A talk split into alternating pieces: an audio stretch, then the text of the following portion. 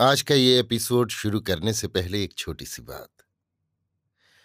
क्या आप भी अपना पॉडकास्ट बनाने की सोच रहे हैं? तो एंकर ट्राई कीजिए। ये पॉडकास्ट बनाने का सबसे आसान तरीका है। नंबर एक, ये फ्री है। नंबर दो, इसमें कई सारे ऐसे टूल्स हैं जो आपको अपने फ़ोन और कंप्यूटर पर रिकॉर्ड और एडिट करने की फैसिलिटी देते हैं। नंबर तीन आप अपने पॉडकास्ट को डिस्ट्रीब्यूट भी कर सकते हैं, जिससे इसे स्पॉटिफाई और दूसरे प्लेटफॉर्म पर सुना जा सके। तो डाउनलोड कीजिए फ्री एंकर ऐप या विज़िट कीजिए एंकर डॉट एफ़ पर अपना पॉडकास्ट स्टार्ट करने के लिए। ये तो थी एक छोटी सी जानकारी, और अब शुरू करते हैं एपिसोड का सिलसिला। तो आज के एपिसोड में लीजिए सुनिए फणीश्वर नाथ रेणु के लिखे उपन्यास। मैला आंचल का भाग बयालीस, मेरी, यानी समीर गोस्वामी की आवाज़ में। हर गौरी की माँ रो रही है। राजा बेटा रे, गौरी बेटा रे। हर गौरी की सोलह साल की स्त्री बिना गौना के ही आई है। वो बहुत धीरे धीरे रोती है। घूंघट के नीचे उसकी आँखें हमेशा बरसती रहती हैं। शिव शक्कर सिंह पूर्णिया से लौट आए हैं। पुत्र का दाह कर्म करके लौटे हुए पिता को देखकर डर लगता है। झुकी हुई कमर पर हाथ रख शिव शक्कर सिंह बैलों की ओर देख रहे हैं। दो दिनों से घास पानी छोड़े बैठे हैं दोनों बैल। आँखों में आँसू भर भर कर दोनों कभी कभी चौकन्ना होकर इधर उधर देखते हैं। फिर एक लंबी सांस लेकर एक दूसरे को देखते हैं। एक दूसरे को जीभ से चाटते हैं। मानो ढांढस बंधा रहे हों। हर गौरी इन्हें कितना प्यार करता था। जब ये दो साल के बाछे थे, तभी से हर गौरी इनके साथ खेलता था। उसकी बोली सुनते ही दोनों खुशी से नाचने लगते थे। जान से भी बढ़कर प्यार करता था वो। शिव शक्कर सिंह की आँखें आँसू से धुंधली हो रही हैं। जब तक हर गौरी की लाश नहीं मिली थी, उन्हें अपने गिरफ़्तार होने का डर लगा हुआ था।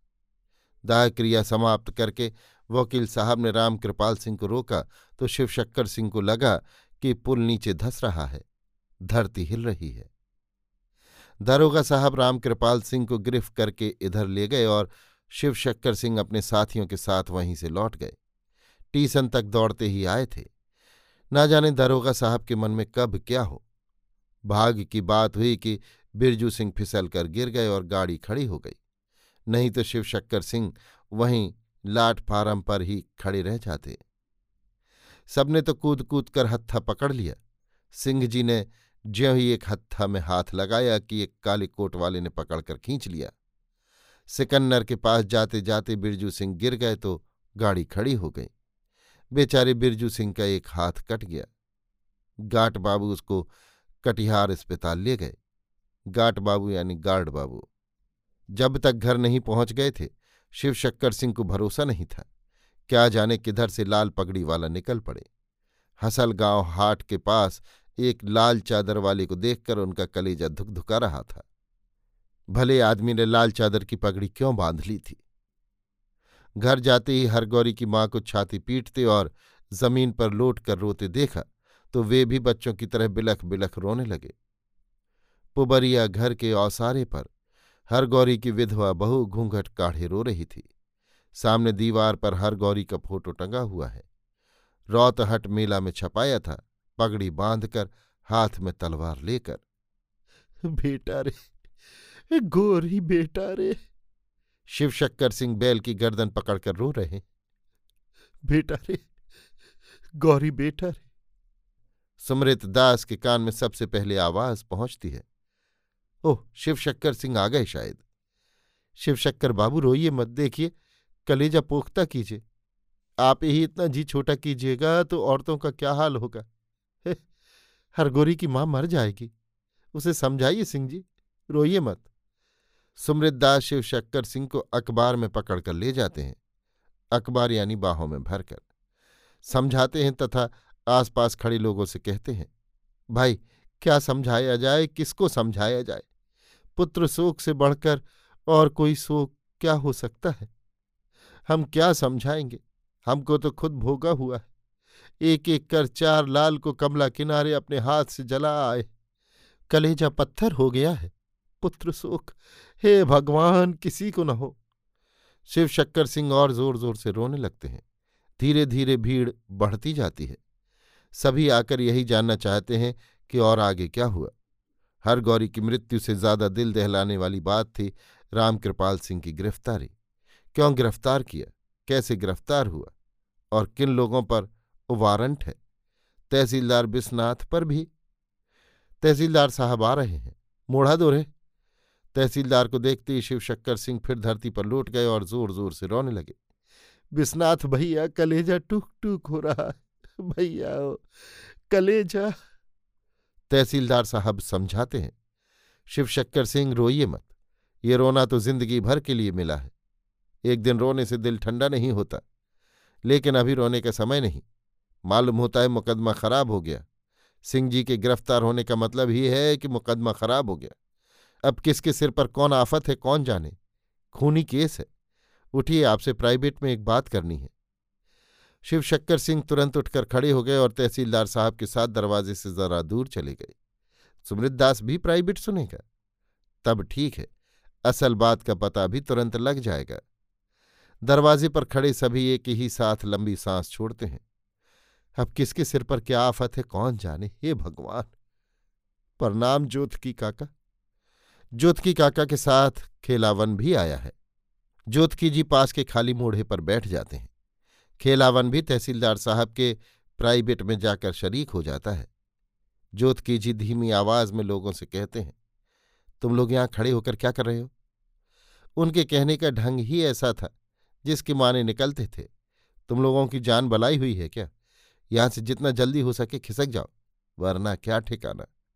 सब जल्दी से मौका देखकर उठ खड़े होते हैं। जोत खीजी कहते हैं, यहीं चले आइए तहसीलदार, सभी चले गए। लेकिन बात यह है कि एसपी ने तो ये नॉक्स पकड़ा है। तहसीलदार विश्वनाथ की ज़मीन का बीहन बचाने के लिए तहसीलदार हरगौरी क्यों गया था? तहसीलदार साहब कहते हैं राम कृपाल भैया तो है नहीं, हम आपको क्या कहें? लेकिन मुकदमा तो आपका ही है। वाजिबन खर्चा तो आपको ही देना चाहिए।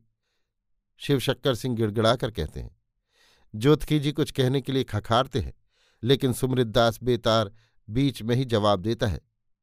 शिवशक्कर सिंह मुकदमा तहसीलदार बिस्नाथ का नहीं, तहसीलदार हरगौरी का है। पूछिए कैसे? तो बात यह है कि असल में ये सब खुरखार, बेदखली, नीलामी तो हरगौरी बाबू ने ही शुरू किया था। हमसे ज़्यादा कौन जानेगा? तहसीलदारी कारोबार को आप क्या समझिए? यदि बेदखली और नई बंदोबस्ती की बात नहीं उठती तो गाँव में ये लंका कांड नहीं होता। पहले तो तहसीलदार हरगौरी ने ही शुरू किया। तहसीलदार बिस्नाथ उनके मददगार हुए तो इन्हीं की ज़मीन पर संथालों ने धावा कर दिया। अब बताइए कि असल में ये मुकदमा किसका हुआ? असल बात हम जानते हैं। दारोगा को दस हज़ार देना ही होगा। खेलावन कहता है, तहसीलदार, अब जैसे भी हो, सब कोई सलाह करके गाँव के इस गहर को टालिए। रामकृपाल भैया है नहीं, हम क्या करेंगे? शिव शक्कर सिंह बस यही एक जवाब देते हैं। बहुत देर बाद ज्योतकी जी कहते हैं, जो भी हो न्याय की बात तो यही है कि विश्वनाथ बाबू इस मुकदमे में अभी पूरी पैरवी करें। अंत में यही तय हुआ कि सबसे पहले रामकृपाल सिंह जी को जमानत पर छुड़ाया जाए। इसके बाद सब मिलकर जो वाजिब हो, सोचें। जो खर्चा होगा, सिंह जी लोगों को देना होगा। ज्योतकी जी ने मुस्कुराते हुए कहा आज सोशलिस्ट लोग शोक सभा करने गए। एक भी आदमी सभा में नहीं गया। हम लोग सभा का अर्थ समझ रहे हैं। हम्म, कोई बात हुई तो पुच्छ से सभा। हम कहते थे ना गाँव में एक दिन चील का गुड़ेगा जोत की काका सभा जुलूस को दोख मत दीजिए। कालीचरण बगल में अंधेरे में खड़ा था। हाओ काली तहसीलदार साहब हँसते हुए कहते हैं तुम लोगों को गवाही देनी होगी सो जानते हो ना। बालदेव जी को भी। तुम दोनों लीडरों की गवाही पर सारी बात है। कालीचरण ने मोढ़े पर बैठते हुए कहा, गवाही देनी होगी तो देंगे। जो बात जानते हैं वो कहने में क्या है? दारोगा हो, एसपी हो, चाहे मजिस्टर कलेक्टर हो, सच्ची बात कहने में किसका डर? वाजिब बात वाजिब बात। ज्योतकी जी को छोड़कर बाकी सभी कहते हैं, वाजिब बात। तहसीलदार साहब का नौकर रणजीत दौड़ता हाफता आता है, कमली दैया फिर तो यहाँ क्या है? डॉक्टर के यहाँ जाओ। तहसीलदार साहब झुंझलाते हुए उठते हैं।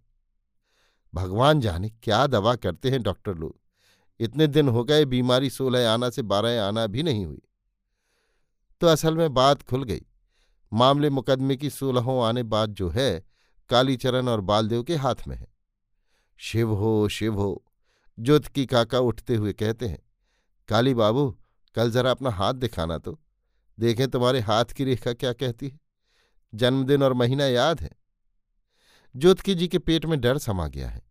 कालीचरण और बालदेव के ही हाथ में जब सब कुछ है तो वे जिसका नाम बतला दें, वो गिरफ हो जाएगा तुरंत। और कालीचरण कालीचरण ही क्यों? बालदेव भी उन पर मन ही मन नाराज़ है। बालदेव का तो उतना डर नहीं, मगर कलिया, शिव हो शिव हो। अभी आप सुन रहे थे फणीश्वरनाथ रेणु के लिखे उपन्यास मेला आंचल का भाग बयालीस मेरी यानी समीर गोस्वामी की आवाज़ में।